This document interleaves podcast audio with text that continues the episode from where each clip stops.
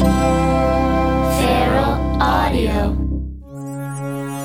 Warning, the following podcast includes high-octane Harrison Ford impressions, unadulterated adoration for the character Mutt Williams, and a pulse-pounding discussion of the Indiana Jones adventure. Strap in for Podcast The Ride.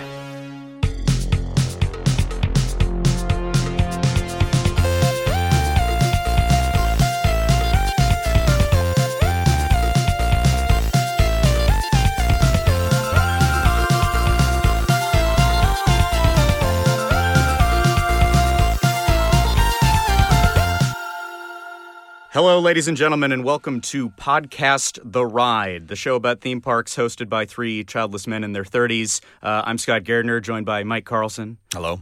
And Jason Sheridan. Hi.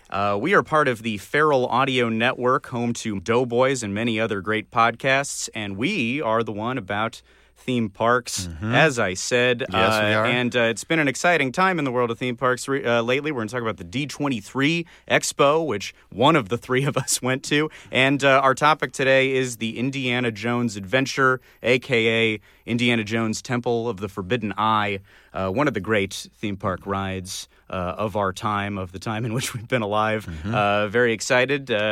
So, welcome. Hey, Mike, as I said, you just went to the D23 Expo, which for anybody listening who doesn't know it, it's the Comic-Con of Disney, basically. Yeah, it's 3 days, three wonderful days in Anaheim. It's right by Disneyland. It's at the Anaheim Convention Center. And yeah, if you know what Comic-Con is, a comic convention, it is that, but just exclusively Disney. So like you're getting panels from Imagineers, you're getting like big stadium filling events where they bring out movie stars and showing Disney and Pixar movies. And the the thing that I was most excited about is the Parks and Resort presentation, where they announce all the fun rides and things coming to the Disney parks in the next few years. And resorts. There are cool resorts coming up. Oh yeah, there are different resorts. So it's crazy. So yeah, so it's 3 days of that, and it's like in addition to that, you're also going like table to table and seeing like people selling old merchandise. So there's people like, first of all, they'll have like old Fred McMurray Disney posters for movies that he made that you've never heard of. Like the guy from The Absent-Minded Professor and other films. My Three Sons? Yeah, there you go. Sons. Yeah. Double Indemnity is a very famous, not a Disney movie, but a famous movie he was in. That famous Disney movie, Double Indemnity. Well, Disney bought the theme park rights, but they did not. They have not. You made it the Double Indemnity ride, but. Or live show, or fireworks show. The Double Indemnity stunt show, I believe, is what they would have to do. You have to throw a body off a train caboose. Yeah. Can we get a volunteer? You could get a job as a Double Indemnity stunt double. They had a big Fred McMurray picture. Like, it was just a giant, like, it was probably like 10 feet by 10 feet picture of him. And I go, what the hell? And I walked over and it's like, oh, he's like one of the first Disney Legends, which is a distinction they give a lot of different people like that have like made a difference in the Disney, whether it's movies or theme parks, and they shed his footprints and handprints on display. Okay. Oh, the Disney Legends ceremony is a thing that happened at this event. Yes. Oprah is a Disney legend now. Yes. Because she has a movie coming out this year that Disney made. And she was, she was syndicated, but she was on ABC stations. Is that part of it maybe too? I think that's right. She was joined by, who else, Scott? Mark Hamill? Mark Hamill, Carrie Fisher, Stan the Man Lee, and Jack Kirby. Which is funny because now these people, Star Wars and Marvel, have been bought by Disney. So now they have to retroactively sort of be Disney Legends because of their contributions to the IPs that Disney bought. So they were all also part of the ceremony. They ride around in like a little weird parade. So, like, there's little cars, and, like, it's Mark Hamill having to wave to people. Inside the convention center? Inside and out, yes.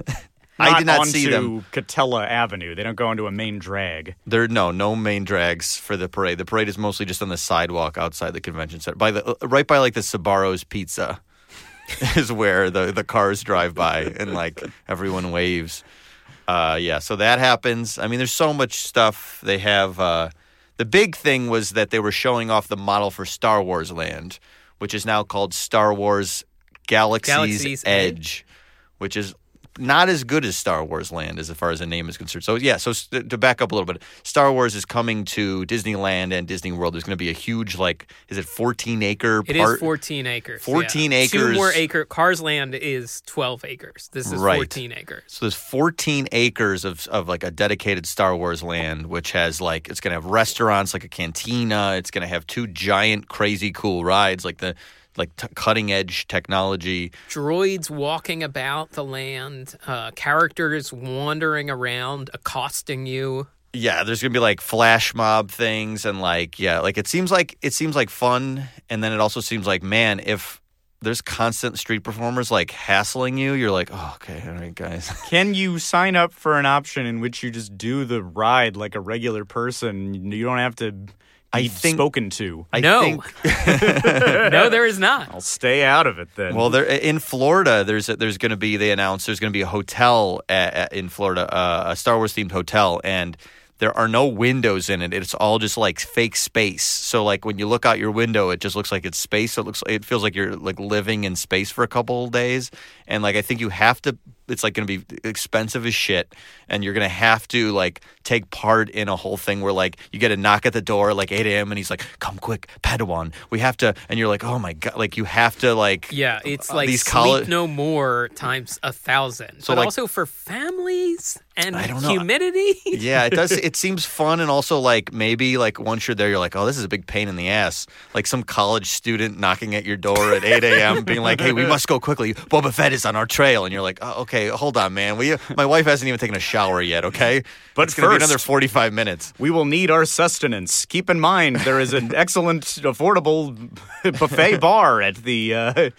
Yeah, but we brought those little cereal things, man. We're just going to eat the cereal in the room. No. Without 7 choices of juice, you will not be able to withstand the... IG-88 will be waiting for you by the steam trays of pancakes. I don't even like Star Wars Land that much. It's just not a busy season right now, and there was deals for this hotel. You guys paid for this, though. You really should be playing along. Yeah, I don't know. I just thought this would be like how that Boardwalk hotel looks like an old-timey boardwalk. I just thought this would have like Han Solo. What is a boardwalk? Come on, man. These words do not exist in our world. And then the college student's just like, come on, fucking, dude, just play along. I'm getting $8 an hour to do this. I'm being secret shopped. I have a body cam on me. If I don't do the skit, I get fired, please. If you like haunted houses, really intense haunted houses where they put a bag over your head and make you crawl around on the floor, but always wish there could be a squid man knocking at your hotel room door,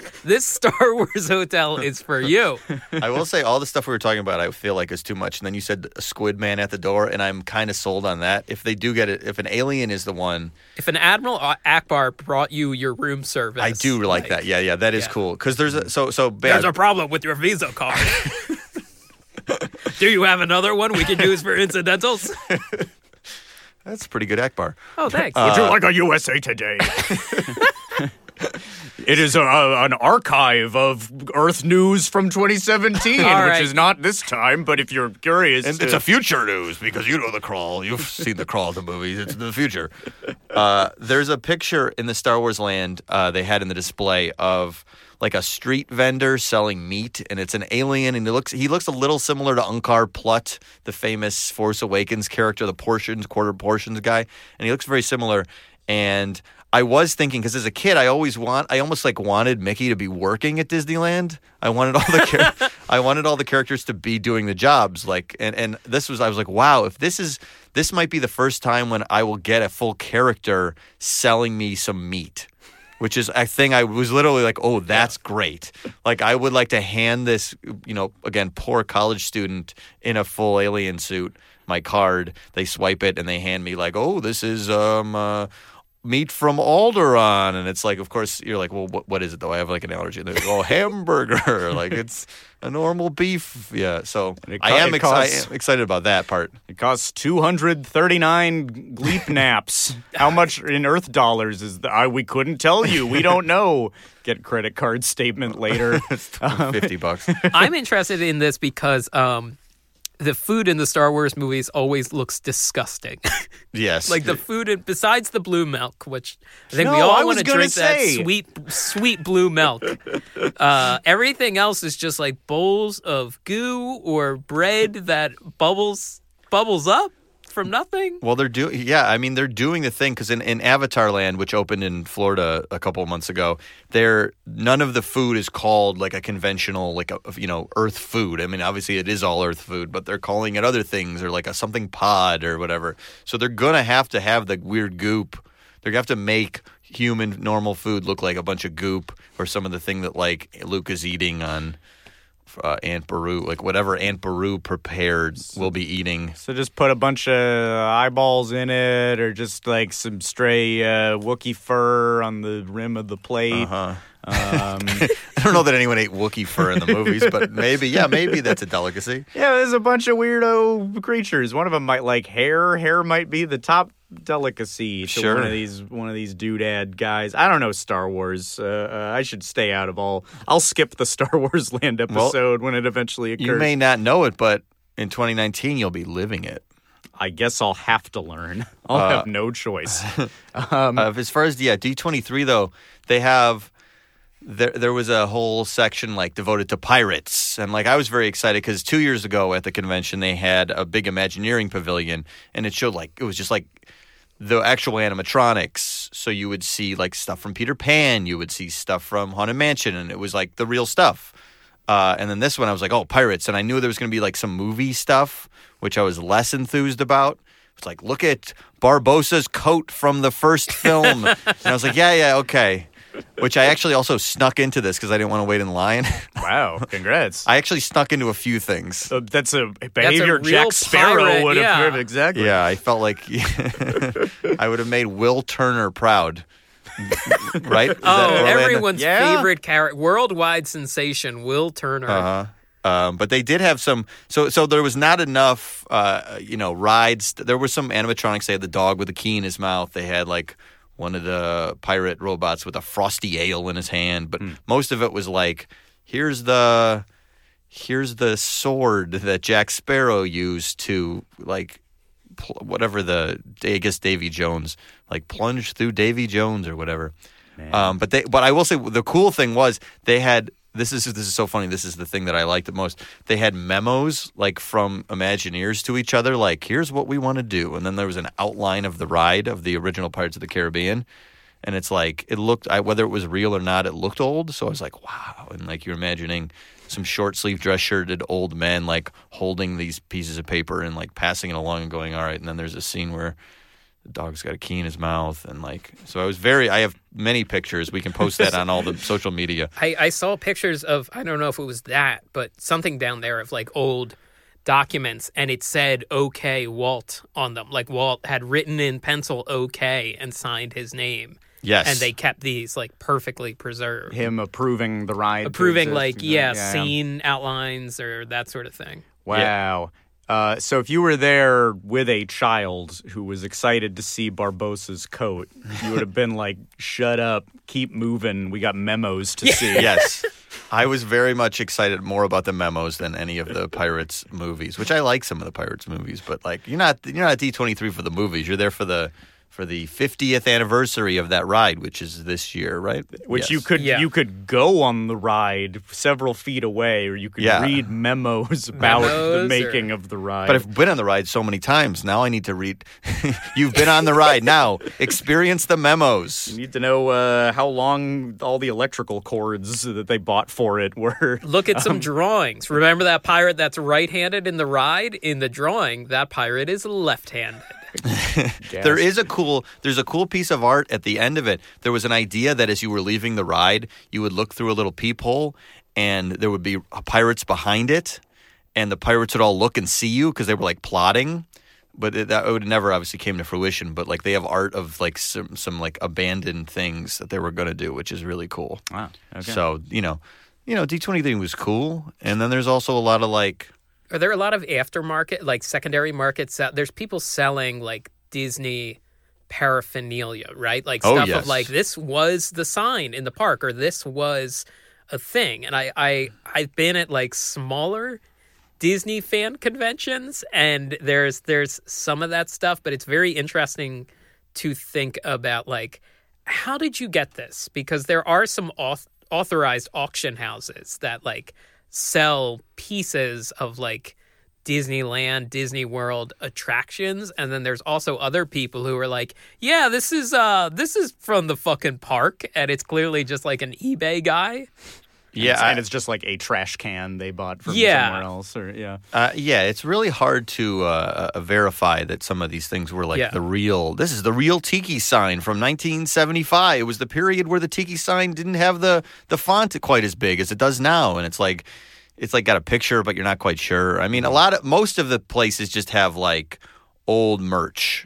Yeah. You know, they had like if you're a Captain EO fan, Fuzzball, the flying character, they had a Fuzzball. Gasp. There, yeah. Scott is a big Fuzzball fan. Oh, boy. And they had like the real Fuzz. It was not the real Fuzzball, but it was a piece of merch from, who knows, 25 years ago. Uh-huh. Although, did they bring them, when they brought the ride back, maybe they had a new Fuzzball made? I think they had a Hooter made, but I don't think they had a new. They brought it back. Mm-hmm. So like you'll get stuff like that. And then like it's interesting to see some of the old merchandise because they certainly did not have the likenesses of the characters down yet. So it's like a Donald Duck hat, but Donald looked like he was in a fire or something. Like his beak just is very... I mean, it's also, 60 years old, but it's just like he's Donald Duck, but he's like nightmare Donald Duck, and you would wear him on your hat. Before there were branding standards, damn it. Yeah. Hey, well, speaking of artifacts from the past. Oh, what a... Very good. Yeah. What a transition. Oh, I thought so. Oh, there's one guy who would always make sure to verify what he found because he broke into a temple and found it himself. What am I talking about, you ask? Well, I could tell you, or I could let a special guest tell the tale. I'm here in front of one of the great archaeological discoveries of our time, the mysterious Temple of the Forbidden Eye. Hello, I'm Michael Eisner, head of the Walt Disney Company. Hello. In an unprecedented move, the Walt Disney Imagineers have brought, piece by piece, this incredible treasure to America. You can now tour the Temple of the Forbidden Eye at Disneyland in Anaheim, California. But first, a warning.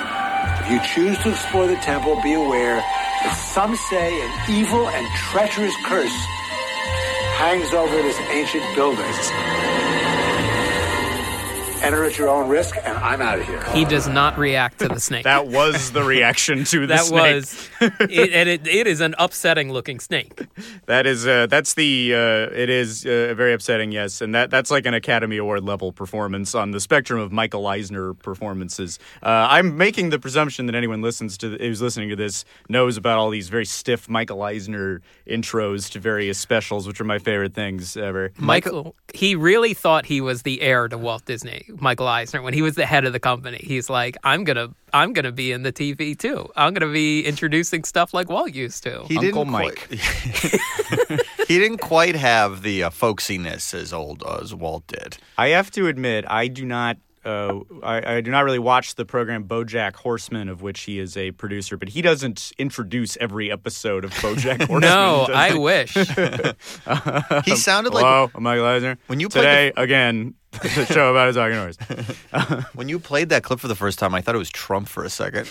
Really? He's like, hello there. Like, there's a rasp that I always thought was similar. Ah, I see. Oh, this is the second episode now we've played an old man phoning in an introduction to an attraction. I don't know if it is a classic, if there isn't a very stiff, sleepy intro to it. If you don't have, like, a real big money, if the ride is not being introduced to you by a billionaire. By a billionaire. Is it worth my money? A sleepy billionaire. Being forced to do this. It was meetings all day surrounding this intro. Hey, Indiana Jones and the Temple of the Forbidden Eye. Mm-hmm. That's what we're talking about. Or the Indiana Jones adventure. It has something else in common with the last one we talked about, the E.T. adventure. Actually, a couple things. It is a Steven Spielberg property made into a ride that is called an adventure, in which, at least at one point, AT&T handed you little cards that did something for you in the line. Do you remember that about this attraction? Yeah, well, I had not been on it, and I was in it. I didn't go on until my late 20s, but I know of you're talking about the decoder cards. Mm-hmm. And this is something people might not know actually about the ride is that all of the hieroglyphics that you see throughout it are a language that they sorted out. They call them Maraglyphics because you were in the temple of the god Mara. So there is a language that makes sense, and it actually just looks like English if you squint. It's like pretty English-esque. Right. It's not some super Klingon-y, tough to decode thing. But they'd hand you these little cards so that as you went along, you could decode the language as you went. And none of it was like profane or Disney Imagineers trying to sneak something dirty in. Because this ride has like one of the longest lines ever. Maybe the longest. I should have looked that up. It is half a mile long. The line is half a mile long, and it is very interesting. But like the show building is so big and so far back from like where you enter, they had to build this giant long queue, and it is. Cool. Because the space was occupied by the Jungle Cruise, so they had to figure out a way to weave you into this area between the Jungle Cruise and Pirates of the Caribbean, right? That's kind of where you're going. They built this show building on top of like a portion of the old Eeyore parking lot, and there is like a little hidden Eeyore somewhere in this ancient temple that you can find. I've never seen it. I know where it is because a guy showed it to me one night, which now that I said that, it sounds like he dropped his pants for me. Hey, buddy, want to see my donkey? It was very late. It was close to park closing. We were waiting to go on the ride, and some college student, fresh out of college student, he goes, "Hey, you want to see something cool?" And we said, of course, yes. And he took his flashlight, and right before it's the part where they're showing the old newsreel in the line in the queue, he shone his flashlight to the very back of the thing, and you could see it. Right back there. Yeah. Oh, okay. But it's very hard to see because it's very dark in that room. Yeah. The rare hidden Eeyore. There's a lot of hidden Mickeys. This is the only hidden Eeyore. What do we... What do we know about this ride? Are we describing the ride to people? Scott, I wanted to ask you because you grew up in Southern California. Mm-hmm. Did you ride this ride soon after it opened? Because I know, like, when it first opened, it was like 3 or 4 hour waits for this ride. People loved it right out of the gate. Yes. And that entire temple was full. Now they kind of like hold people, and you do most of the line outside, and then they send you into the long. You kind of walk straight through all the temple, but it was like all the way out. I think when it opened, maybe all the way to Main Street, and then you would wind through Adventureland and Frontierland, and it was like a 3 to 4 hour. So you remember waiting that long? Yeah, I did. Yeah, and there's no fast pass back then. I had to just do it. And I remember, and my wife also grew up around here, and she, because that line was so crazy, she hated the ride initially. It would have had to have been so incredible to make up for a 4 hour wait. It ended up letting her down. But if you don't do a 4 hour wait, it's obviously one of the greats. The first time I rode it would have been like 2006 when I was out here for college, and I didn't wait that. I probably waited only like an hour, but I waited most of it in that outside portion that's kind of a jungle. Mm-hmm. And in the middle of summer, that is kind of miserable. Like you're very close to everyone. It is not, there's a little bit of theming, but like nowhere near as much as when you get inside. Mm-hmm. And it's just kind of rough in the heat. It is, yeah. It can get really bad as far as heat. Let's back up and go to the story of the ride and then walk through it. Because so I learned a few things. Honestly, I've been on it a ton of times, but I didn't notice a few things.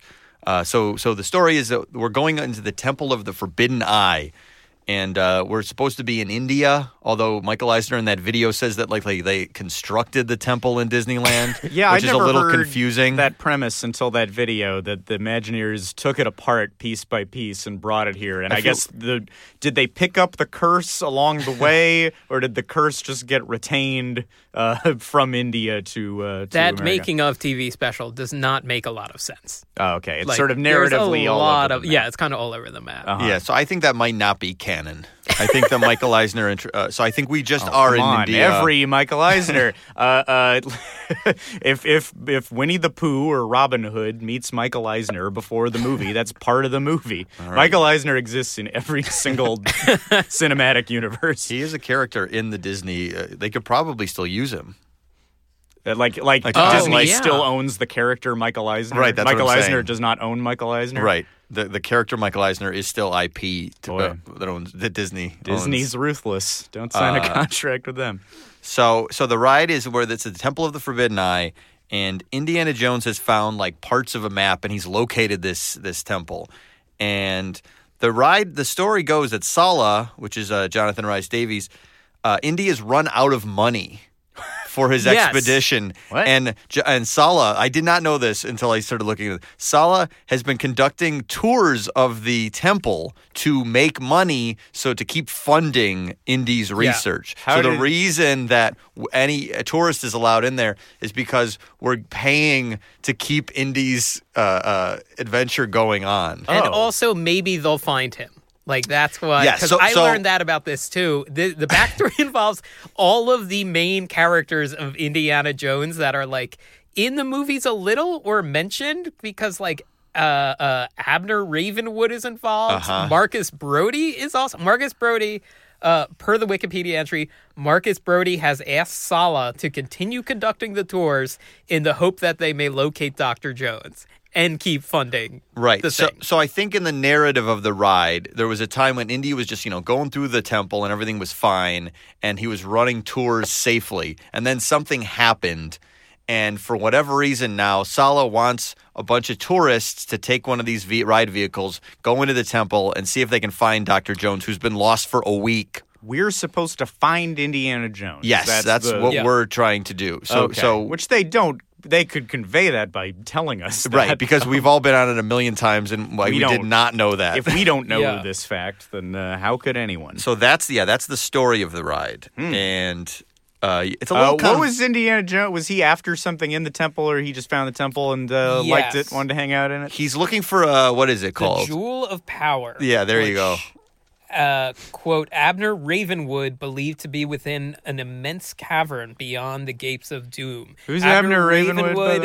Was Indiana Jones's often mentioned but never seen mentor, and he is the father of Marion. The character played by Karen Allen. The first movie. So that's why they know each other through the dad as a friend of her dad. Okay. So he hooks up with the daughter of his mentor, which is real fucked up. Everyone's dream. Let's be honest. Yeah. That's really messed up. He shouldn't have done that. Was the guy dead, though? If the guy was dead, it was fine. Well, they talked about putting him... He was going to show up in the movies at some point, and then it never happened. Uh-huh. I think he's long dead by Crystal Skull. Well, sure. And Marcus Brody is also long dead by Crystal Skull, because he has that... Indy has that... picture of him that he picks up and looks at one point. Or is that Sean Connery? Like, he picks up... He looks up longingly at Sean Connery. He looks at Sean Connery. As we all should each morning to get some mojo for the day. There's a statue in Crystal Skull, I think, of Brody. Right. In the middle. This is the second Steven Spielberg movie with a character named Brody in it, I'm just realizing. Brody from... Brody and Jaws. And Brody and... And then, of course, Brody and Mallrats. Hey, all right. Where's that ride? Snoochie Boochies. Smithland or View-Askew Universe. View-Askew Land. A movie that ends at Universal Studios Florida. Mallrats ends with Jason Lee's character getting married on the ride, right? Mm-hmm. Although I think it's filmed Jason in London's Hollywood. Character. But, right, they say it's in Florida. Yeah. Oh, View-Askew Universe. That's maybe that's an episode. You get to part of it's like the heavens open. You get to go in the church where you get obviously you eat at movies. Oh yeah. You get absolved of your sins. That's what I'm trying to say. Right. So you get to like visit the convenience store and absolved of your sins by that smiling Jesus guy. Let's make sure to mark this down. 2 episodes in, we've gotten into a discussion about the View-Askew-iverse. So I feel like that's inevitable on any new podcast. Tally number one. Probably 20 or 30 times eventually. Yeah. We'll keep building that View-Askew-iverse, the place, which of course is in Jersey. Oh, man. It's got a Jersey represent. Hell yeah. Keep it in the homeland. So as far as Indiana Jones ride, it is like an extensive backstory with a lot more moving parts than I even thought at the time, because I thought it was just like, oh, here's some tourists going through and oh yeah, watch out for Indiana Jones. There he is, and then but no, there's like a whole thing. And so if you're listening to this, don't ever go on this ride again just not knowing the full story. Yeah. You won't enjoy it. You won't ever be able to just purely if you don't know about Brody's involvement. Sure. And despite all of that backstory, there is one glaring omission from this ride. Harrison Ford. Ah, good point. Yes, that is true. Do we know why? No Harrison? I am not sure. He was also not present for the grand opening. Wow.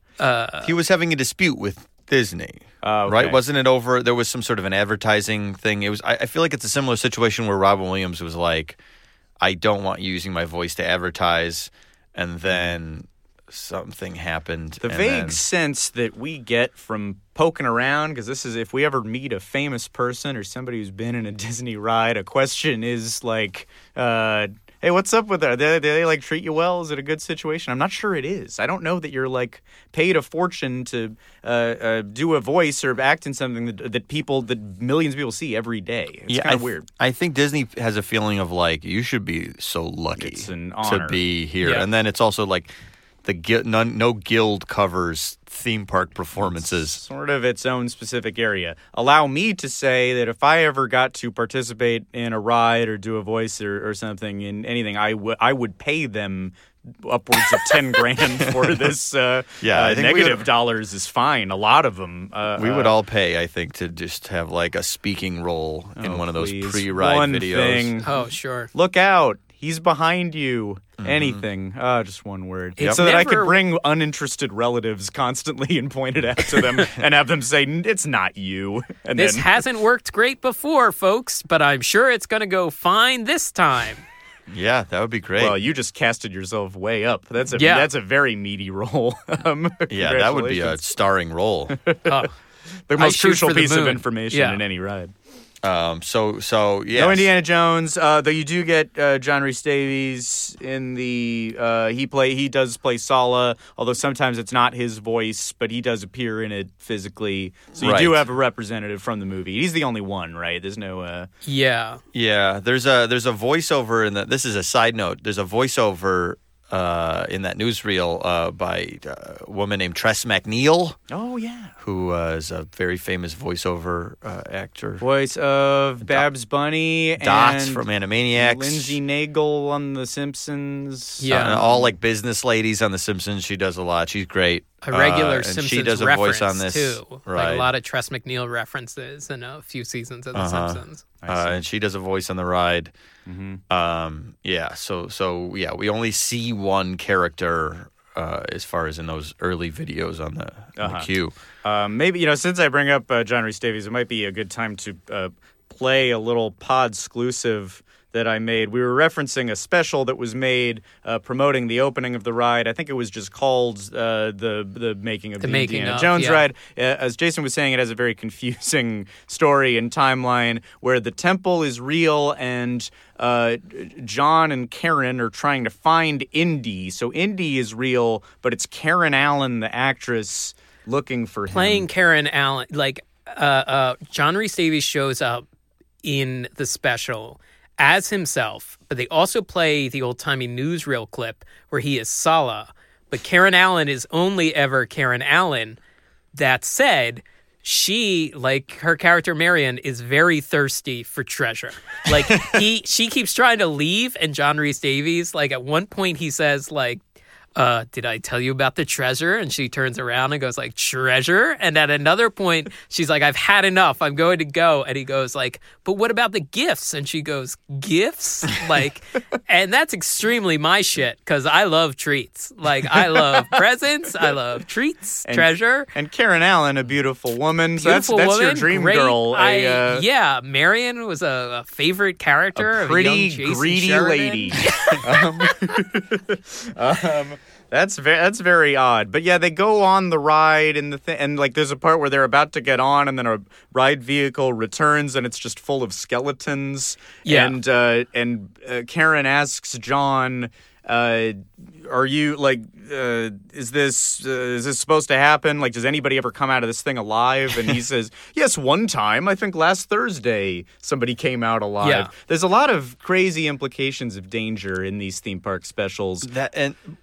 That is crazy because like all the a lot of these things, it's like, well, you may not survive. And it's like, there have been a couple incidents in parks where somebody hasn't survived. Maybe we should joke about that. Although usually on extremely innocuous things. Yes, it's usually like a weird, mundane. The less dangerous the ride, the more likely you'll die on it. But it's like a fun thing now. Fun secret. Anyway, they go on the ride, and the danger is real apparently. And I just I found the way that John Rhys Davies screams to be really infectious. So I made a pod-exclusive supercut of John Rhys Davies' excellent screaming in this special. Enjoy.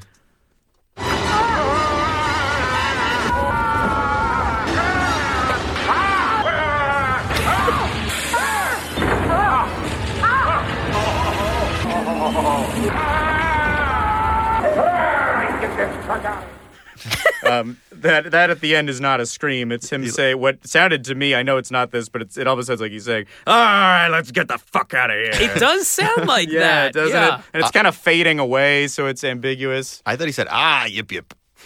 Yep, yep. That's how you start the Cars. I really liked those screams. I just like they're so like warbly, and admittedly the screams of a larger gentleman. And it really reminded me of the Orson Welles outtakes, like wow, the French champagne. Yeah. John Rhys Davies screams like a cool old fat guy.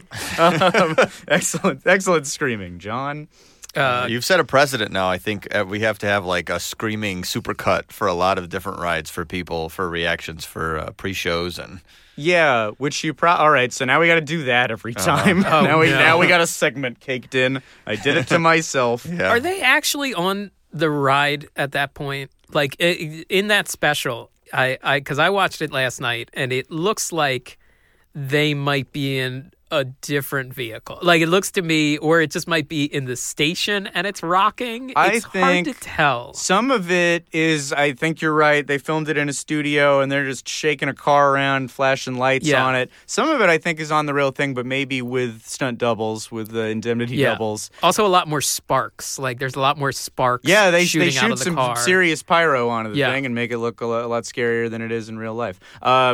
Let me say this, though. This ride did terrify me as a kid, and the idea of it. I remember probably if that line was 3 hours long the first time I went on it, I think an hour of it I screamed. I was like such a baby, to where my dad was like, Jesus, like, cool it, dude.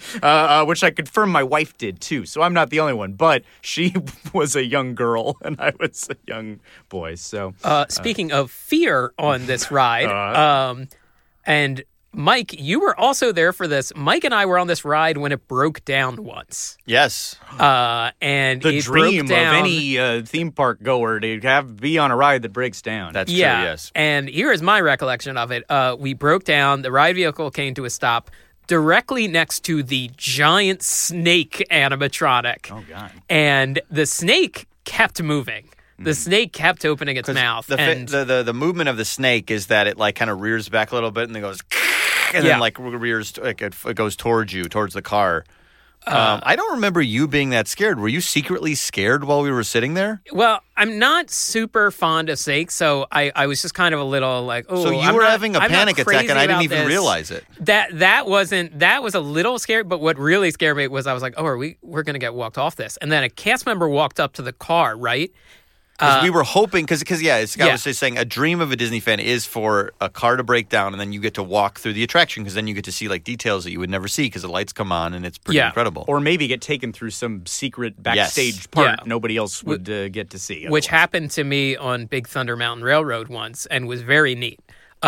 This time, what scared me is when the cast member walked up, I went, oh, she's a lot farther down than I thought I was. Like, I never realized how far up you are on that ride. You are right. Well, that's a good point, because the ride vehicle, this was a big thing at the time, that the Jeep itself is elevated up, and you're kind of on a Star Wars type simulator ride with a lot of hydraulic arms. So it is a car that's moving around, but it's a hydraulic it is a simulator on top of the. So do you remember what happened? Like how we got off it? Yeah, well, they ran us with the lights on and the whole place. With the work lights on. We just kind of slowly drove to the end of the thing. Yeah, with the work lights on and the ride still kind of like half-jerking and some of the sound effects playing. Right, it was weird. It was unnerving, and we got to the thing, and they're like, all right, we got to figure it out. Do you guys want to go through again? And we're like, well, we're already in the seats. Yeah, sure.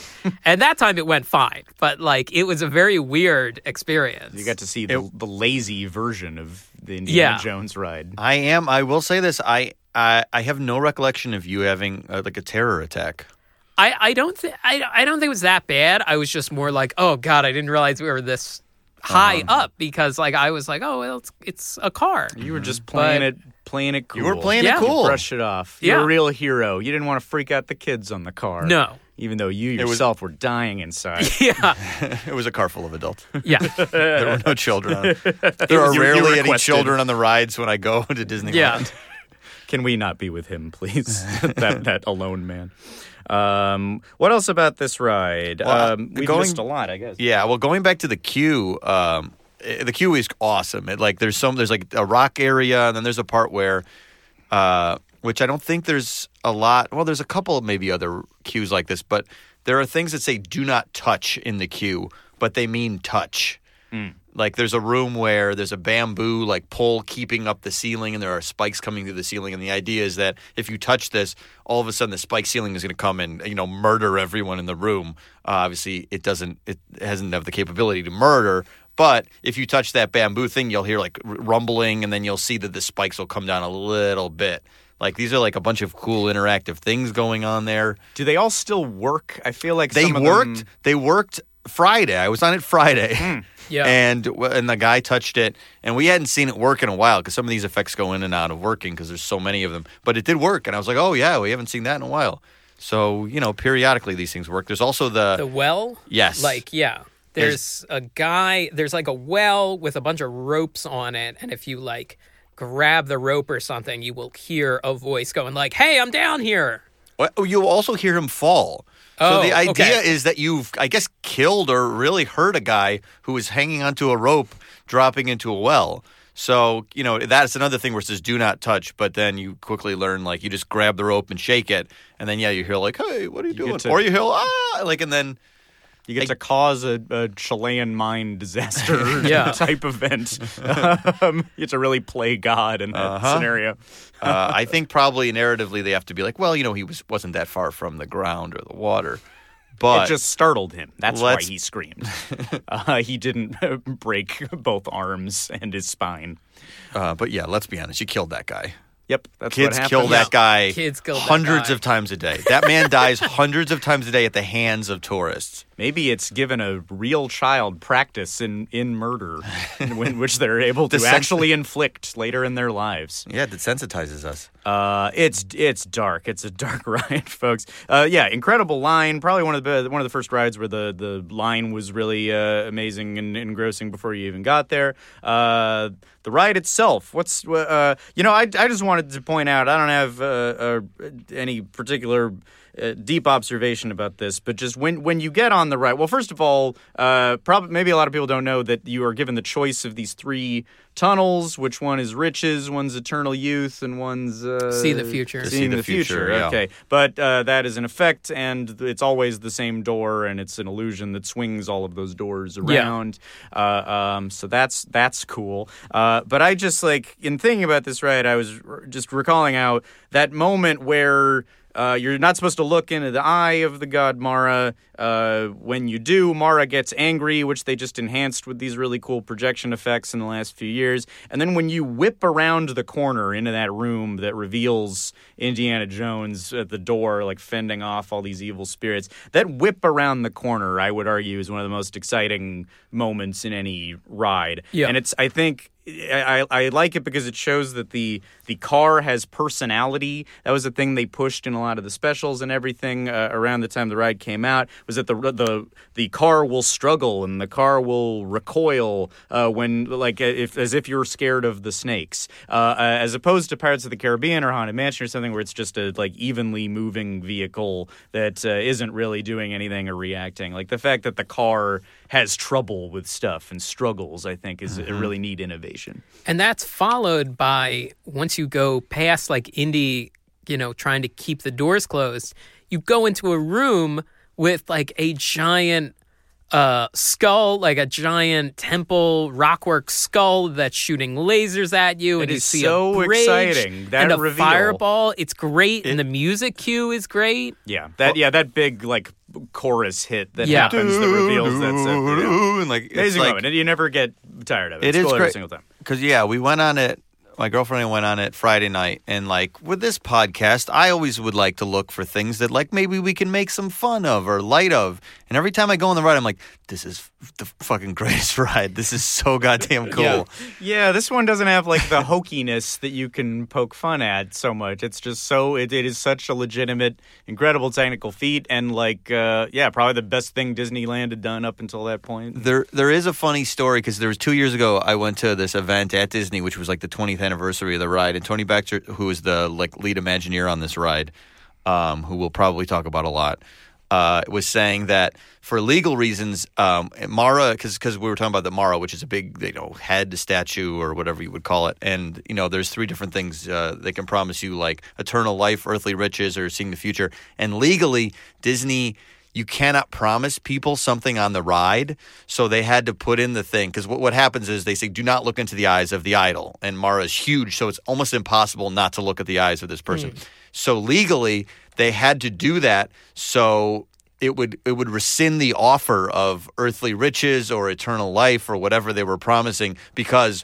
one person, at least in the car, would look into Mara's eyes, and then legally the offer would be off the table, because Disney legal would be concerned that somebody would come back and be like, well, I went on the ride and I was offered a lot of money, which of course is dumb as shit. Who would do that? But that's a true thing that, like, Disney legal was like, well, this is going to be a problem. So they had to add in the thing of, like, don't look at Mara's eyes, and then everything goes to shit. That's why that construct exists. That's pretty crazy. Yeah. Wow. So if you were on the eternal life track and everyone agreed to not look, then what? That's a good point. I mean, maybe there's a case we could build here if we can get, what is it, there's 16, how many people on the 12 people on the ride? 12 people, yeah. 12 people can be on the ride. If we get 12 of us together, we close our eyes, never look into Mara's eyes, and maybe document it, maybe we have a case for a shitload of money.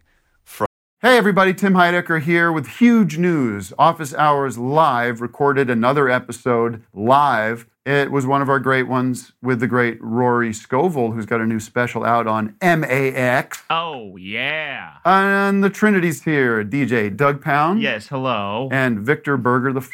Hi. Can't wait for the fifth. We enjoy the heck out of doing the show, and so will you if you find us on the podcast app of your choice now. From Disney.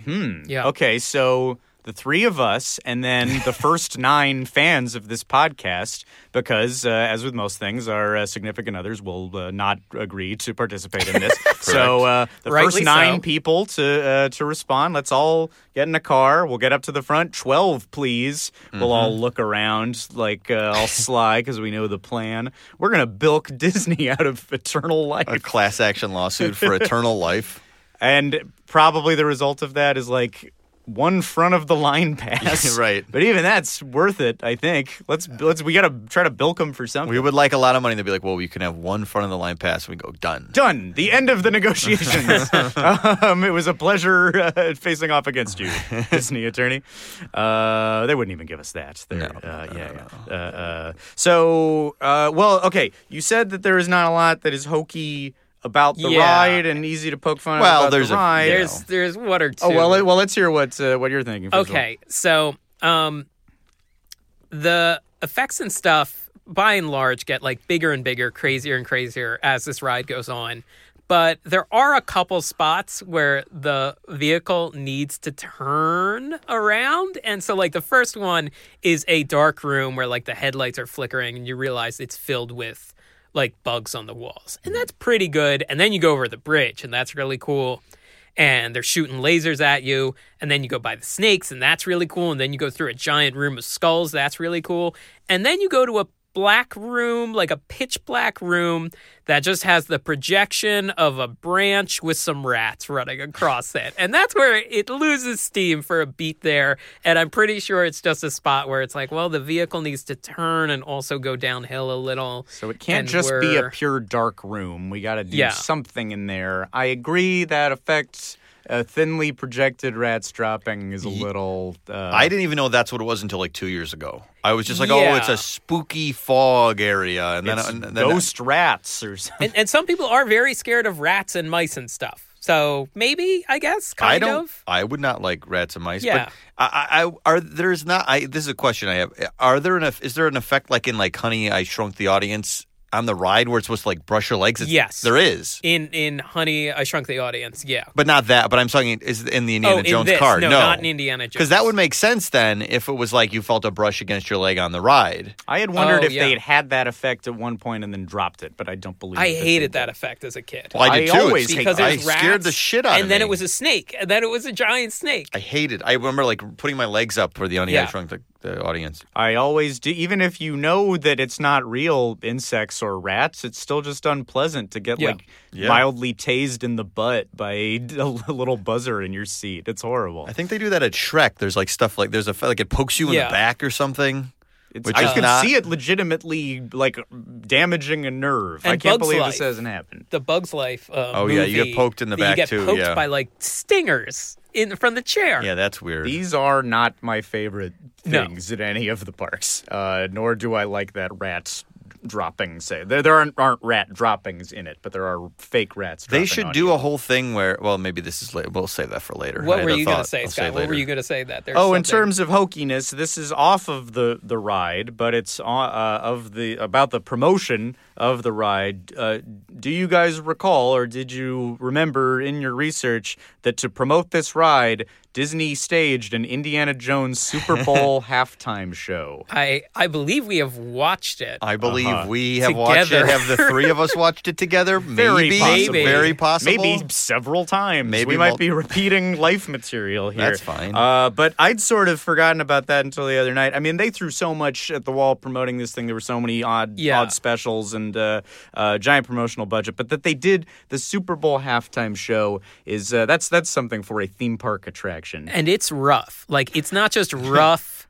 It's rough for, like, dinner theater. And this is the Super Bowl halftime show. This is before the giant spectacle Super Bowl halftime shows. This would have been, like, 1994 or so? Or 95, potentially. I mean, and it was post the Michael Jackson halftime show, which kind of defined the modern halftime show, where now it's just a really good concert that you get in the middle. Yeah, this is not that. No, it is not. The halftime shows all kind of used to be more of a mess, where there's a zillion ideas all fighting each other, and here's this weird dance part, and then a singer you recognize, but just for 3 minutes, and then it turns into something else. Disney had done a previous halftime show that's It's a Small World themed, but then the New Kids on the Block are in it for a second, which I would think just give it... They're popular at the time, just give them the whole time. But there was all this like Up With People bullshit. The Super Bowl halftime shows were awful. I mean, they're bad now sometimes, but it's a lot cleaner than it used to be. I just remember that Simpsons joke. What was like? There was like a spaceship landing on the aliens? It was the aliens coming out, and like that's my idea of what the halftime show used to be. It was like some. They kind of were. Oh, there was another Simpsons joke where Up With People kind of band. Was it Hooray for Everything? That was a different episode. They sing Walk on the Wild Side by Lou Reed, but they don't realize it's an ironic. They just sing it as a like face value cheery song. So halftime shows were really bad. Disney had done a lot of them. They did one for the Indiana Jones ride. It's really insane. Allen, Indiana Jones and Marion, a non-Karen Allen, Karen Allen, skydive into the stadium, which is legitimately impressive because they had to, like, a skydive takes, I don't know how long, a number of minutes. So they had to, like, time it out. Like, when the quarter ended, it was like, go! And then they jumped, and they did land in the correct spot, which is pretty impressive. And then it switches out for the stunt performers. They got stunt performers who were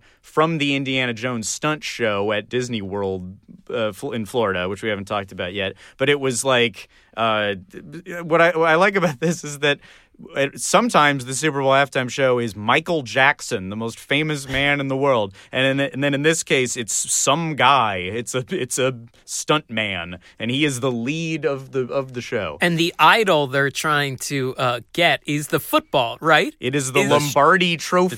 Oh, it's the trophy, and it's for some reason it's not a lightweight version. They're throwing around a real Super Bowl trophy. Oh, my God. I don't know if there's only one in the world. I don't know the deal, if it's like the Stanley Cup, but it's definitely a heavy Lombardi trophy. There's a really great article about this on Bleacher Report you can look up, which I think has the headline, Worst Halftime Show Ever, question mark. Although, spoiler, they determine it is not. If you haven't watched the Black Eyed Peas, I would say it might be that one. Oh, yeah, that was pretty rough. But yeah, they say that it is a real Lombardi trophy. There were a lot of problems. The stage was serrated, and there were a lot of little holes in it, and the holes were exactly the size of Patti LaBelle's high heels. So they had to change the whole stage because Patti LaBelle almost tripped and fell. Patti LaBelle is in it. Tony Bennett is in it. It's a very odd lineup for 1995. What does Tony Bennett sing in it? I don't know what his first song is, but at the end they all sing "Can You Feel the Love Tonight" from The Lion King. Disney did another like big mess of a halftime show a couple years later with Phil Collins doing Tarzan songs and Gloria Estefan. This one features Miami Sound Machine without Gloria Estefan. Oh boy, it's just the strangest lineup ever. There's a really insane part where Marion takes a torch and lights a guy on fire, and it's not like that a fire effect goes off under the guy and then he's on fire. Like, Marion takes the torch, touches it to the guy's robe, and he lights on fire. Which, when you're asking, is this a bad halftime show? I don't know. A guy got lit on fire, like, live between the halves of the Super Bowl. That's pretty cool. Like, what happens in it is cool, but when you put it all together, it's just a big, weird mess. Yeah. A lot of ideas that don't really mix, and why Tony Bennett, and really hokey acting, and they just couldn't help that a lot of punches miss. There's, like, the Batman style, just many feet away from the punch connecting. But it's interesting to watch. I recommend looking it up. But here's the weird dark thing is that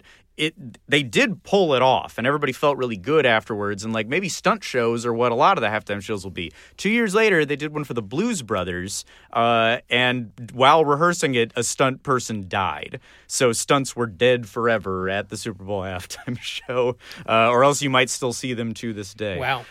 But yeah, this opened up the path to, but they, you know, at least they could say that it was in the service of a Blues Brothers. They died in service of a Jim Belushi concert.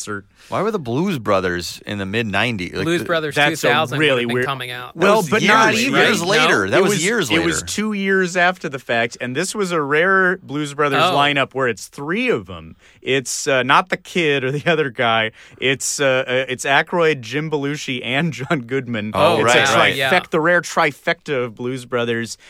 James Brown is in it. ZZ Top. That one is a big mess. That one I would say. Oh, and it opens with a promotion for the then new Fox News channel, which makes it extra horrific. Wow! So I would rank that one below the Indiana Jones one, which is at least fun. You know, in the original Blues Brothers, it's not John Goodman, but there is a third Blues Brother in the movie, and you don't really see it. It's called Cocaine.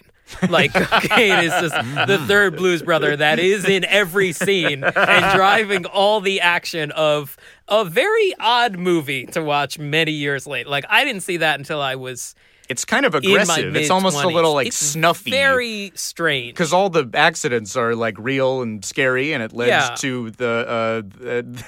it led to later the Twilight Zone accident of, striving for realism in film stunts. And because there's just real broken glass and violence in that thing. Yeah, it's crazy. We're going to have all these links in the metadata and on all the social media. So if you want to watch all of these...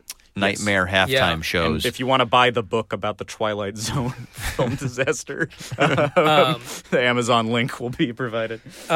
Talking about like all the promotion, because this ride was promoted a lot because it was very expensive. Mm-hmm. And it was also part of the 40th anniversary of Disneyland, yes, which is a big deal. Yeah. And I grew up on the East Coast. I grew up outside of Philadelphia. And Mike, you grew up in the Midwest outside of Chicago. And I remember seeing the promotions for this ride a lot. Like, they weren't promoting it of, like, come to Disneyland, see this, but it was, I remember that making of. I remember it being in the holiday parades, which were very big in my house. Like, we would plan Christmas mornings, like, we'll get up, we'll unwrap presents, we'll watch the Disney Christmas parade. If we sleep in, we have the VCR set to record it in case we miss it. Oh, of course. And I remember it being a big part of those. And Mike and I have talked about this before. We just, like, as kids, were like, man, that looks really cool. Shame I'll never see it. Yeah. I'll never complete this impossible task of traveling to California. There was a book we had. This is really shows, like, how we were raised and what our view of, like, how many world travelers we would not become. Is that, like, we had, like, I think it was because we had stock. We have Disney stock at the family. And, so in, like, 1994, I'm looking through, like, the what's coming up to the resorts. And there was a picture on the drawbridge, I think. There was a picture of... Like, are you talking about in the annual report? Yeah, I believe so. I got the annual reports, too. We have a couple of them still, Such fucking nerds. These were big family things for a while, is that people would buy single shares of Disney stock, or people would buy the, like, commemorative annual report. And it was like keepsakes that people would have. And there was no internet at the time, so it was a way to, like, look at real nice photos of rides that are going to come out. It was Indiana Jones. I justified it. It was Indiana Jones in Toontown, and I used to look at those pictures and think, wow, that's so cool. I'll never go there. There's no way I'll ever, because we go to Florida. That's where we go. We go on a family vacation every 3 years to Florida. I'll never leave Illinois otherwise. I'll never see New York. I'll never go out of the country. I was raised to be very frightened of the world in California.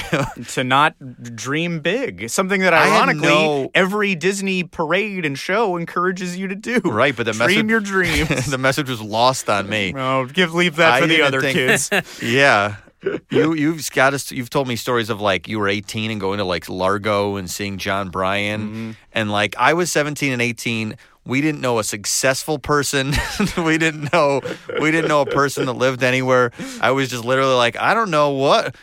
I guess some people go out to California, but you have to be pretty special to do that, I guess. Dude, I'll never see a man play a guitar. Right. I was still like... You got to be a Hollywood millionaire to make that happen. I'm just here in Schaumburg. I was like, wow, big city folk, they got a lot of good stuff going on. I guess, you know what, there's a Portillo's hot dog. I'm going to go, hey, maybe I'll get a large cake shake tonight. Maybe one day I'll work at the Portillo's and I'll put me in a commercial, and then I'll be a big star right here where it counts in Schaumburg. I'll get a 5% discount on Italian beef at all my favorite restaurants. Don't tell me I don't got dreams. I got big dreams, hot dog dreams. It's like verbatim what I was like. When I first came to California, it was my first time flying alone. I would have been like 20. And it was my first time flying alone. It was my first time being on a flight longer than 2 hours. I had been on one flight. Really? And since I, like, from age, 0 to 22, one flight. Whoa. Did you drive to Florida? Yes. Three times. No. Three times. Oh, no. We went How far are we talking? Oh, it would take a day, 2 days. Yeah. It would take 2 days. And it's not uncommon from the Midwest or the Northeast that people just drive down there. I've questioned my parents. I'd be like, how much more money was it? Yeah. What were we... I know we were, like, middle class, but my God, we couldn't pay the extra $25 a person and fly? But I saved a day. I should also say, like, once I got out here for this, like, school college program... the first or second full day I was out here, I went to Disney. I was, like, going to Disneyland. Like, I could care less about, like, seeing Los Angeles, one of the greatest cities in the world. I think the first day I was here, I went and saw, like, Hollywood Boulevard and Grauman's, and I'm like, oh, this is upsetting. The other main thing you need to see. Yes. Yeah, mm-hmm. And so I knocked that out in 2 days, and, like, Disneyland blew me away, too, because... Well, and in Disney's California Adventure, you could see all the best things Los Angeles and California have to offer, all in just a couple acres. Yeah, you covered it. Big dreamers here on the show. All right, let's get out of the sad sack with Jason and I. Let's get back on the ride. Should we talk about the Japanese version of this ride? The one at Tokyo Disney is a little different from the ride. It is called the Indiana Jones Adventure, Temple of the Crystal Skull. Was made a few years before the movie Indiana Jones and the Kingdom of the Crystal Skull, and has some very strange little differences. For one, Sala is not in the ride. The ride spiel is done... the ride doesn't take place in India. It takes place in Mexico, and I believe you're looking for the Fountain of Youth. And Sala does not do the spiel, does not do the safety thing. It is a new character who is simply named Paco, but it is portrayed by a Japanese actor who is speaking in Japanese. Sure. So he is some blend that is neither here nor there. Yeah. Also, there is no Mara. It is literally a giant glowing crystal skull. And then throughout the ride, there's just little differences. When you go into the big room with the giant skull and the bridge you go over, there's like a little tornado going. There's a little steam tornado. Oh, yeah, kind of this like otherworldly glow sort of thing. Yeah, it looks cool, yeah. And then after you... They also have the dark room with the projection of rats on a branch, but then they have a giant skull who blows fire at you. Yeah. And their room where they shoot darts at you is much cooler. Yes. Like, a lot less black paint and a lot more practical, like, effects. We should also say that we have not been on this ride. We've just watched YouTube. I've also never been on a flight outside of the country. Yeah. So we've watched... a lot of things to sort out. But we all watched this on YouTube, so this is where we're getting this information. Yeah, we watched the video of the ride. Right. I mean, that's an interesting point, is that you're right that if there's anything to be desired in the current ride, maybe that Aero Room is an area. Well, I mean, if you guys want to talk about our system, the that's what I was plus it up. Let's do that, and then we'll talk about a few other indie things at different parks. Sure. So we have we have a system where we say what we would do with the ride if we were in charge, and one choice is keep it as is.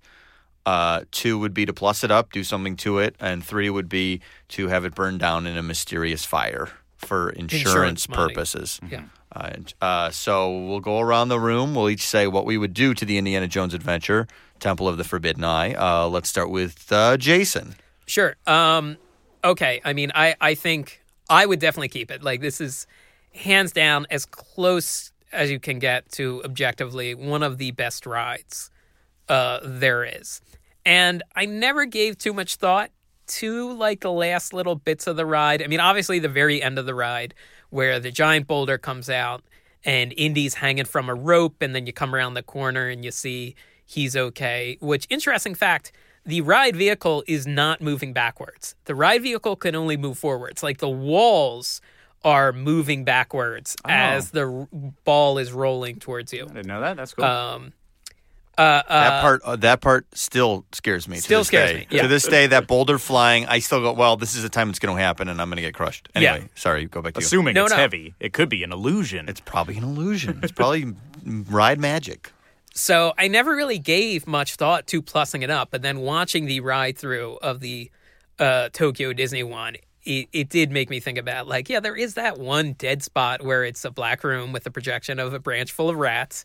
And then the dart room, which I think is really cool, like the sound effects and the air shooting at you, like the darts. But, like, the Tokyo Disney one, which is in Disney Sea in Tokyo, just looks so much cooler. Like, it's like there's a bunch of, like, little rock work, and it's got this Incan overlay and this cool, like crystal blue lighting effects. That's pretty neat. Yeah, so that would be my only thing, is like little touches like that. And in all fairness, they have, like, just recently, even though they didn't have to, they added some rear projection effects in the, like, the early rooms of the ride.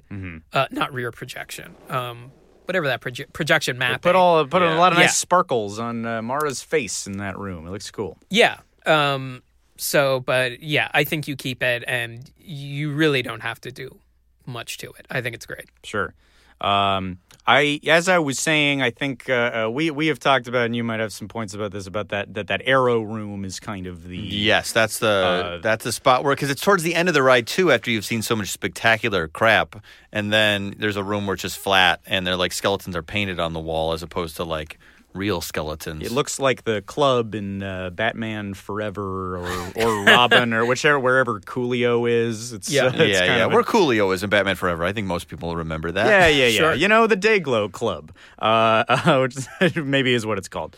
My idea there, I don't know if you have an idea regarding that room as well, but I think one thing that Disney's had a lot of success with in terms of plussing up is adding more recent characters who people know. Kids understand. Kids look at Johnny Depp and see Jack Sparrow in Pirates, and hey, it's for my generation now. And I think if there's any letdown in there, I can only assume for people younger than I, it's that they are missing their favorite beloved character, Mutt Williams, portrayed by Shia LaBeouf. I'm sure by that point, there's a little bit of a lull. That Arrow Room is only so exciting, and people are probably thinking, where is Mutt? So my solution here is that those are no longer arrows. Those are Mutt's famous switchblades. Oh, and he's whipping them past your head. I don't know if... No, I don't know. I'm on board for Mutt, baby. Great. Mike gave me a Mutt Williams action figure for my birthday one year. Oh, you're a Mutthead. Oh, boy. Sign me up. Real Mutthound. I was on board for that Mutt Williams solo movie. A greaser who's good at sword fighting? Wild. And good at, like, sliding around and, through low corridors. And so just I'm clear what you're pitching me here. Towards the end is, will there be Mutt animatronics? Because, like, right as it is now, there's, like, multiple, skeleton or whatever people that are shooting, darts at you. Will Mutt be just painted on the wall, or will there be, like, a Mutt? Two Mutt robot, like one Mutt robot running up and down, throwing switchblades at the audience? That's a good question. I mean, I just figure that effect could be easily amended to be a famous Mutt switchblade whipping by your face. But then does that require that there are a lot of Mutts? I imagine he has the ability to, like, ping it back and forth on the wall and make it go back and forth. So maybe you still have those voodoo priest kind of guys, and maybe it's a little like he interrupts the ride that we think we know. Like, you're heading into the Arrow Room, and then Mutt's like, "Hey, not so fast, huh?" And then he whips that knife back and forth, and they all get punctured in the middle. He just wants to show you a cool trick, or he saves you, or he just wants to show you a cool new knife trick. He's saving you or maybe there's another little additional sound effect, and he is slicing the arrows in half right as you're driving through. So right in front of your face, right as the arrows whiz by you. Also, the switchblade is perfectly going back and forth, cutting them in half, deflecting them, and saving you. Huh. I mean, this is cool. I mean, this is going to be an advanced animatronic technique, because I would like to see, like, if you could digitally show me the knives cutting it in half, I think we'd be in business. Well, maybe like the arrows, I think it would have to be an imaginary, a sensory, an auditory experience. But right before you went in there, I think Mutt would be casually leaning up in the side of the room, or like you just be in the corner, you think it's just dark and there's nothing over there, and then he leans out like, "Hey, not so fast, voodoo guys. You didn't count on Mutt's got a trick up his sleeve." Is he Barbarino from Welcome Back, Kotter? In my shared universe theorizing, he is the father or grandfather of Barbarino. Okay. Hey, wa-ba-ba-loo-ba. Yeah, he had that sweat. He had the swag that would eventually birth the Sweat Hogs. So what the Sweat Hogs are ultimately a tribute to Mutt. And then maybe you also add him into the next room where Indiana Jones is dangling off in front of the boulder. Maybe he doesn't know what he's going to do, and then old Mutt's like, "Hey, I got your back, me and my monkey pals." And then he goes swinging by. Yeah. I guess the monkeys, these would also be the most sophisticated animatronics in the world, but I think it'd be worth it to have a bunch of monkeys all together grab Indiana Jones, take him to safety, and then you just crash into the boulder, and Indy isn't there to deflect it. So you die, but Indy is safe. That's my new ending. Okay. I like the idea that, and one of the most urgent rides of all time, both times you see Mutt, he's just kind of leaning. And he's like, hey, what up? How are you doing? Up your nose with a rubber hose. Just sit on it. Which I guess is Potsy's from Happy Days. Ain't no big thing, I got this. I'm not like a control freak like my dad. So, okay, we're going to plus it up with Mutt. You want to plus it up with Mutt. Plus it up, Mutt it up. This universally reviled character. Is he? I don't know. I think the youngster, maybe it's like, us old fogies don't get the minions, but I think maybe the kids are all big mutt hounds, just like you. Mutt I think madness? So. Yeah. Mutt madness. I mean, Jason calls himself a mutt man. Yeah. Just a dirty dog like Mutt. If I could just get some of that mutt strut. Oh, man. I could face the day. Mike? I mean, I don't have a suggestion as good as that, but I do, yeah, as we said before, a pretty, almost perfect ride. I would put Indy on the ride a few more times, honestly. Sure. Because you see Indy at the start, he's holding the door, trying to hold it closed, and that's about it. And then you really only see him on the rope at the end, and I feel like at least, we see Captain Jack like three times at the very least, right? Three or four. One might almost call it excessive, the number of times we see Captain Jack. Some special guests recently had an extra appearance by a not-animatronic Captain Jack. Right. Oh, yeah. By the real man, the real abusive man. It's saying too many dark things in this episode. So I feel like there's opportunities to see Indy, like, one instance, like, maybe, like, the hood of the car opens and he's in there somehow. Like, his head pokes out and he's like, I got stuck on the car, or I got stuck on the engine. Or there's a part where you're on that bridge and, like, he's in, like, he in the big stone face and he's like, I'm in the mouth or something. Like, I'm trapped in this mouth. Maybe it isn't, I don't think I could write the next film or be part of the creative of this franchise, but isn't he'd probably be like, oh, this is good. Right, like, oh, I'm in the mouth again. I'm glad about this. I'm in Mara's mouth. Giant mouths. Why did it have to be giant mouths? So, like, I think, he's a wry, sarcastic man, old Indy. That's true. Or, yeah, like, he could be, I mean, you could put him anywhere. You could put him in the skeleton room. I'm getting so old, I belong in a museum. Yeah, quips like that. And I guess that I'll be joining you soon, brothers, he says to the skulls. Indiana Jones, like, okay with his mortality? Kathleen Kennedy and the people at Lucasfilm, call us. He's just resigned to it. Oh, boy. Oh, brother. He's an old crank, right? Just like the real Harrison. That brings me to my next point. Let's get that real Harrison voice on the ride. Yeah. There's a TMZ picture from a few years ago of him riding this ride with Callista and the kids. He knows it exists. He's been there. He's going to do another Indiana Jones. While he's there, get the sound guy, mic him, and get him to do 10 lines, and let's record it so we can have the real Harrison there. Especially because he's going to have to do all this extra crap on that set anyway. Like, I'm Harrison Ford, and you're watching a Yahoo exclusive sneak peek of my own movie. So, like, if you're going to force feed all these horrible promos into his mouth, do something that the fans would really appreciate. Tell me that wasn't big fun. Which, like, you're going to have to get him to give, like, that energetic performance that, like... Part-time. Hey, if we could add Snapchatters, check out I'm old Indiana Jones. Okay, you said that line... Indy at the end, I on Wikipedia it says, like, there's like 8 things he can say to you, 8 quips he can say, and the two most upsetting ones to me are, don't tell me that wasn't big fun. Like, it's not a phrase. Yeah, it's not a good phrase. And the other one was, you were good in there. You were very, very good. And I don't know why, but I find that upsetting. That was the one clip of the real Harrison Ford. You were good in there. You were very, very good. It might be, maybe because it reminds me of, did you guys ever see The Good Dinosaur? No. The Pixar movie? Yeah, the Pixar movie. It's pretty rough, but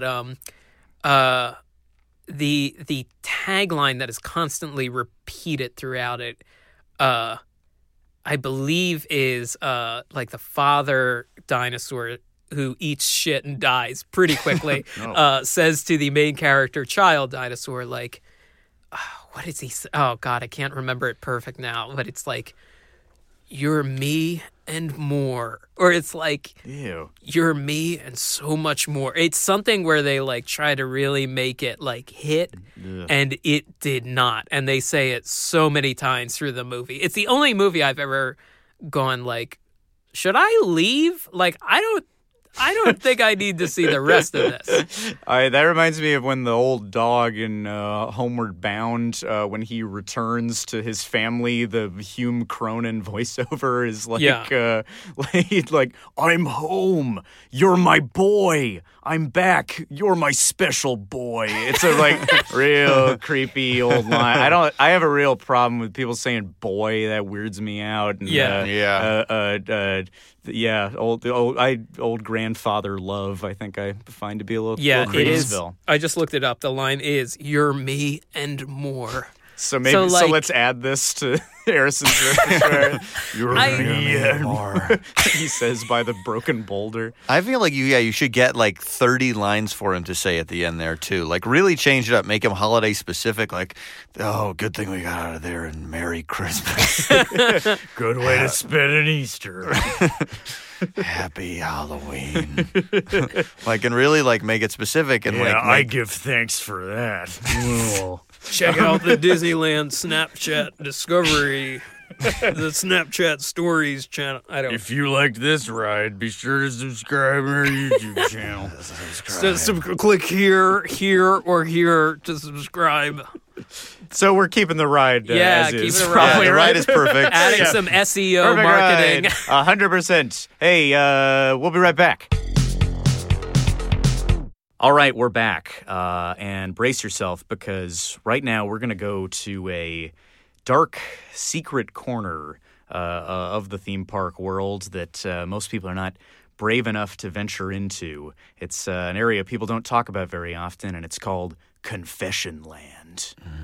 Now, in Confession Land, a bunch of guys tell unpopular opinions to each other. And then we judge each other based on those opinions. We're going to confess things that we as mega theme park fans have probably just shut up about. And we say, oh, yeah, we like this or we don't like that. But we actually have opinions that might really rock the boat of theme park fandom. And this tone of voice that we're using is making it seem a lot sleazier than it's actually going to be. Get ready. It's going to be real grimy. Because it's probably going to be not terribly eventful. But I think we should keep in mind, though, this is something I would not say if I met a bunch of, like, Disney fans in the park. I would not lead with this piece of this opinion. This is still you're not going to make friends with these opinions. Because people in the park would be probably mad, I think. So let's go around the room and give our unpopular opinion. Here in Confession. It's probably, we were just talking about which one it'd be called, and that's applicable. All right, look. Anyway, this whole thing's going off the rails. Okay, I'll commit to it. Okay, here we go. Yeah. Here we go. My confession is I don't like the shows. There it is. I don't. A big part of theme parks is parades and shows and fireworks, and I don't like any of it. I think it's very rare that I enjoy any of the to me they're kind of wastes of time. They only get in the way of the rides. I like that they exist because they eat up people and prevent them from going on the rides and make the lines shorter. But you know what I mean? Like all these Disney attractions. So you're saying shows, meaning you don't like the fireworks at the end of the night. You don't like most parades. You don't like the Aladdin stage show. You don't like Fantasmic. You don't like any of that. I'd give it to Fantasmic a little. I'm fond of Fantasmic, and I'm sure we're going to talk about it at some point. The show along the rivers of America at the end of the day at Disneyland. But that one I'd bump up because it's so spectacular. But like, yeah, I don't know. A lot of them I find to be sort of underwhelming. You know, it's like to me they like trade these things out every year, and they're all like just different shades of the same thing. Like, you know, the one year they'll put in a new thing and it's called like Wishes, a magical celebration of dreams. And then and then that's done. Wishes is closed. So we're opening Dreams. Celebrate your magic wishes. Like, they're all so generic. Right now, don't really get to anything. And it's all just, you know, it's the same songs over and over. It's always going to be A Whole New World. It's always going to be now Let It Go. You're going to let it. They've jammed Let It Go into every corner of that park. I don't discount that children enjoy these things and families like going to them, but I sort of don't like it. World of Color. I don't know. I don't ever watch any of these things because they have. I watched the fireworks on Friday. I believe it's called Remember Dreams Come True is the name of the show.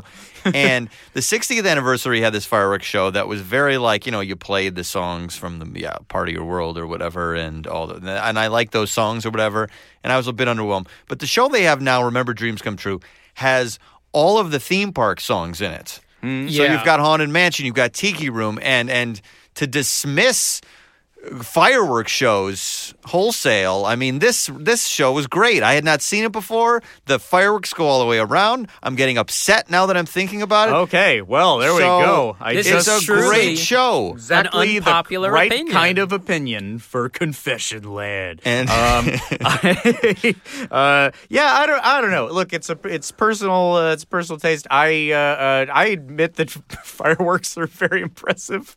I am not discounting the work of all the fireworkticians out there. They do a great job. I don't know what it is. I find standing and waiting for fireworks to be very unpleasant. Even something like Fantasmic, I don't like that you're jamming into some little brick space and pretending it's a seat. Yeah. Or maybe you don't have a seat at all. A lot of this stuff is outside, and the time of year can make it exponentially worse. And especially, on the other coast in Orlando, like watching fireworks or watching the Fantasmic in Orlando is at Hollywood Studios. It's in a giant open amphitheater. It's insane, and it's hot. It's 10 o'clock at night, and it's still 80 degrees and humid, super humid, and it's. I definitely just fell asleep from exhaustion. There once. In all fairness, I fall asleep a lot of places. Yeah, you beat me to it because you've been in my apartment. You have fallen asleep at the weirdest times in the weirdest stuff. Like, we'll be watching something exciting. You turn and your eyes are closed like my grandfather or something. Like, you fall asleep everywhere. In college, I fell asleep in class once with a pen in my mouth. Oh, wait. Like a pen, like you were like... Just like I was chewing on a pen, and I fell asleep with it, like hanging out of my mouth. Sitting up like a horse? Yeah, I was sitting in like a giant lecture hall, and I had both feet up on the seat in front of me, and I fell asleep with a pen hanging out of my mouth. A little fact about me, I've never fallen asleep in a public place, ever. Oh. I'm too scared to. Well, I've made up for it.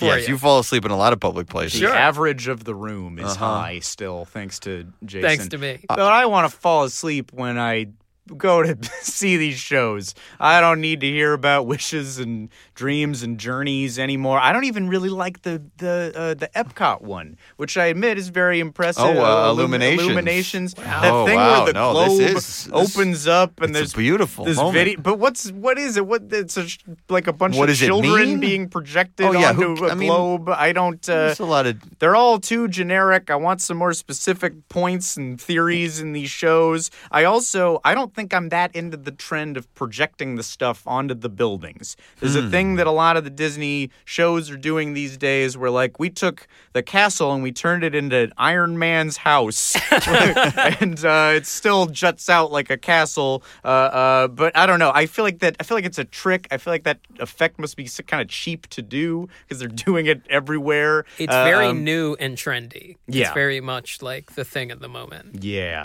But like a Spago kind of restaurant. It's gonna have its peak, and it'll be done. Well, drones will be the new thing. I'm pretty excited for the drone. So maybe drones will bring you back to being into all these shows. I think so. A bunch of coordinated drones. Do you know there's drone racing? Have you seen drone racing? No. Oh boy, like on Deep ESPN, there's drone racing. And it's like very, very excited. They book out an entire stadium and they leave the stadium empty, and drones like weave through the tight corridors of the. It's very cool. So I think you're right. Give me some drones, and then I'm back in. Okay. You got me back. All right, you're back. I'm back in the crowd of hundreds of thousands of people watching the fireworks.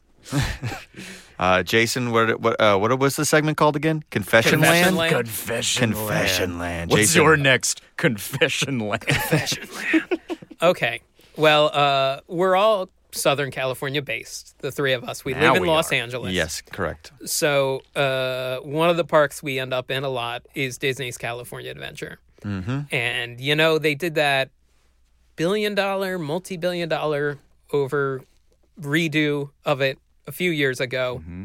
Mike and I went opening weekend. We were there opening weekend for it. And, you know, I love all the new stuff they added. I think it's great. It's a much better park. But every now and then, man, I miss that old California Adventure. What? Really? Yeah, because in all fairness, I did not see it. Like, I saw it in 2006. So it was like some holes in the rowboat had been plugged at that point. Like, they had thrown Bug's Life in there for kids. They had thrown Tower of Terror in there for everyone else. But I just like the fact that because Disneyland, to me, has always felt like there's so much stuff. And when the first few years of going, like, I really wanted to see a lot and see, like, the limited stuff and the stuff that they didn't have in Florida and the, like, little hidden secrets that, like, I would read about online. And then when I needed a break, I just go over to California Adventure where there was no lines and there's, like, not that many people. And you just walk around and you could knock it all out in, like, 2.5 hours. So I found it very relaxing. You felt it was like a waiting room for Disneyland. Yeah, kind of. It's relaxing to me in a way that, like, Walt Disney World is very overwhelming, right? Like, if you go there and you spend a few days there, like... even if you try to, like, well, maybe I'll just go to the pool for a little while, like, my instinct is go, like, but I should be out there. I should be at one of these parks. I should be doing something. Mm-hmm. But I feel a similar way about, like, Universal Orlando, where if you stay on site, you can walk to everything. The parks aren't open very late. If you stay at some of the hotels, you get an express pass, and you can kind of just walk on to a lot of stuff. So you knock it out very quickly, and it's kind of relaxing. And as I get older, I do like relaxing a little at these places where when I was younger. This is crazy. I mean, this doesn't explain to me why you like a big postcard that came to life, or like the Whoopi Goldberg movie about the history of California. I never saw that. I never did watch that. Okay. I never watched it either. But it was always there, and I didn't watch it. It was always there. I don't know why I never watched it. Well, if you like being asleep, then that's the perfect spot for it. You would rather have a shittier park if it meant that you were, like, more comfortable. No, I just sometimes, like, when you're crushed, like when you're in the queue for Cars Land, or like when it's really crowded in this park, I do long for the days when it's like, well, there used to be, like, no one here. But you know what was there was a parking lot. Like, it replaced nothing. It's not like there was some cool ride that just nobody knew about. Oh, well, yeah. But I didn't know it then either. I also did not know the first gen. There's also a part of me that wishes I could have seen, like, the Superstar limo where you race through Hollywood and terrifying puppet people talk to you, and the ABC soap opera cafe. Like, I wish I had seen the first generation catastrophe Disney California Adventure. See it, yes, but you didn't want to be there. Now it's this lush, the Buena Vista Street, the great restaurant. That's one of my favorite places. Oh, yeah. No, it's great. It's much better now, but every now and then I do kind of like, I could have missed when this was. But name one thing you liked that they took out. I liked the ice cream parlor that was inside of a train car. Yeah, that was pretty good. It's the same ice cream they have. All the pun-based signs, Burbank ice cream. Still have photos of them. You can read them. This reminds you of some, like, garbage Jersey Shore shit you, like, visited as a kid. All right, you watch your mouth. You were used to some trash, and you want to feel like there's some trash down at Disney that's more suited to you. Oh, maybe. And also, you've told me like your family, when you would go on trips, would have days of decompressing before you'd even step foot in the park. Like there was so much relaxing. Well, no, after the park. I thought after it was before. After you go. You told me there would be a day after the flight to recover from the flight. Then there would be the trip. Then there would be another day to recover before you got on another flight home. No. We were kids. We didn't have to. We would do it in the summer. So like we were off all summer. But yeah, after like 5 days of like sun up to sundown, like in the parks, like yeah, we would want to decompress a little. If you want to take a nap, go to your home. Leave the cool theme park to us awake folks. Yeah, I am amazed that this is a more unpopular opinion. I thought this wouldn't be that controversial. No, you're gonna win. I think this segment will tear us apart. We'll see what everyone thinks of mine. It's much better now. I'm glad we have it now. But every now and then, it's like, man, remember when there was just a bunch of fucking distractors. Here's what I like is that we set this up in a way of like, we're going to say these things that would make people pretty mad. And then we are mad. Yeah, we're proving what we are mad. I've also like clarified what I've bet a lot. Like, yeah, no, it's much better now. I don't want it to come back, but it was kind of funny to walk around. It was kind of different. Go to the Santa Monica Pier. Yeah. Mike, confession. Mine might be the mildest now that I think about it. I don't even really like Jungle Cruise. Sure. Is that that's not unpopular? Maybe mine is the weakest because it's like I kind of find it boring. I find the punny stuff with the tour guides. I think that's lame. I think that it's outdated. It feels, like there's not enough robots on it. It's just I never go on it. I don't have an urge to go on it. Well, yeah, I agree. I think the joke stuff. I mean, yeah, it's. I know it's tradition. It's been around forever. But I think you're right. It's the kind of thing like, watch a video of it if you like it. But maybe there's a way to make that ride better. I would gut it. I would gut it. I would make it like I would make the shore much closer to the boats. I would make like a crazy robot animals.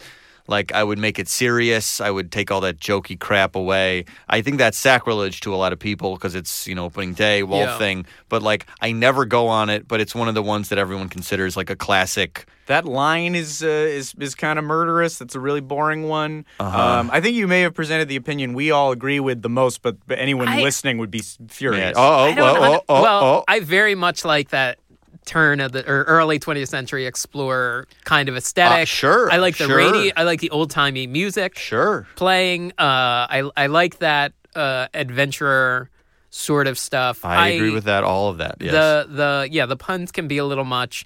I am not a fan of when guests speak along to stuff. And now I feel like a lot of really diehard fans will like speak along with like the backside of water, and that always kinds of makes me cringe. But it may also just be like being in comedy and seeing like more hokier stuff. It can be a little. Now that you're a comedy expert, you now feel... that I am yes. Now that I am a.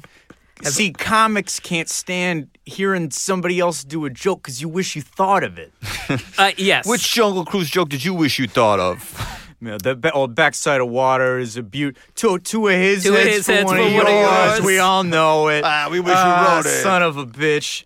Man, that's a classic. I wish I thought of shooting that gun. Sometimes I do like the gun. I like the gun on the ride. I like the gun. I do like that the original concept was like, we got to scare off that hippo. Shoot it in the fucking face. Yeah, I like that. So I'm not saying you get rid of the name Jungle Cruise, but like I would gut the whole thing. I would reimagine it in a new way. Well, aren't there you rumors might be getting that Dwayne the Rock Johnson himself. There was an Instagram to this effect. It's public. But I think that very quickly Disney was like, that's not happening. Like, I feel like Rock is just ushered into rooms and, like, he's, like, posted an Instagram of, like, yeah, I'm making the new Jungle Cruise ride. And then, like, he's ushered out and then people are like, what was he talking about? And he, like, might have misheard someone say something and he posted a big thing about it because I don't think – but maybe if this movie – because there is a Jungle Cruise movie, which is something they reiterated they were doing at D23 – and so, that is The Rock in this film? It is The Rock, so that is happening. So maybe if the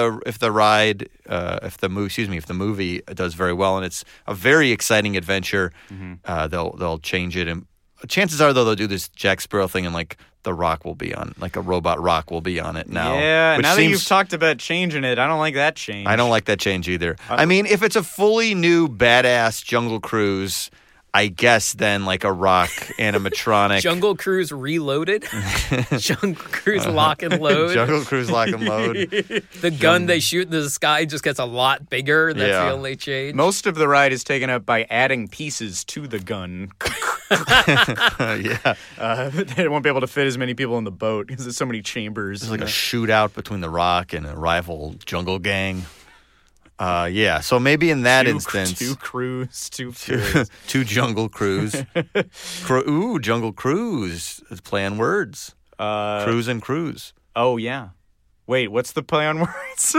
Like crew, like a crew of guys, C-R-E-W, and then cruise, Jungle Cruise. Ah, I see. So you could go both ways. I mean, it's not like good. It just like happens. I need you to be part of my... Yeah, I think it's a leap. All right, need you to be part of my Jungle Cruise.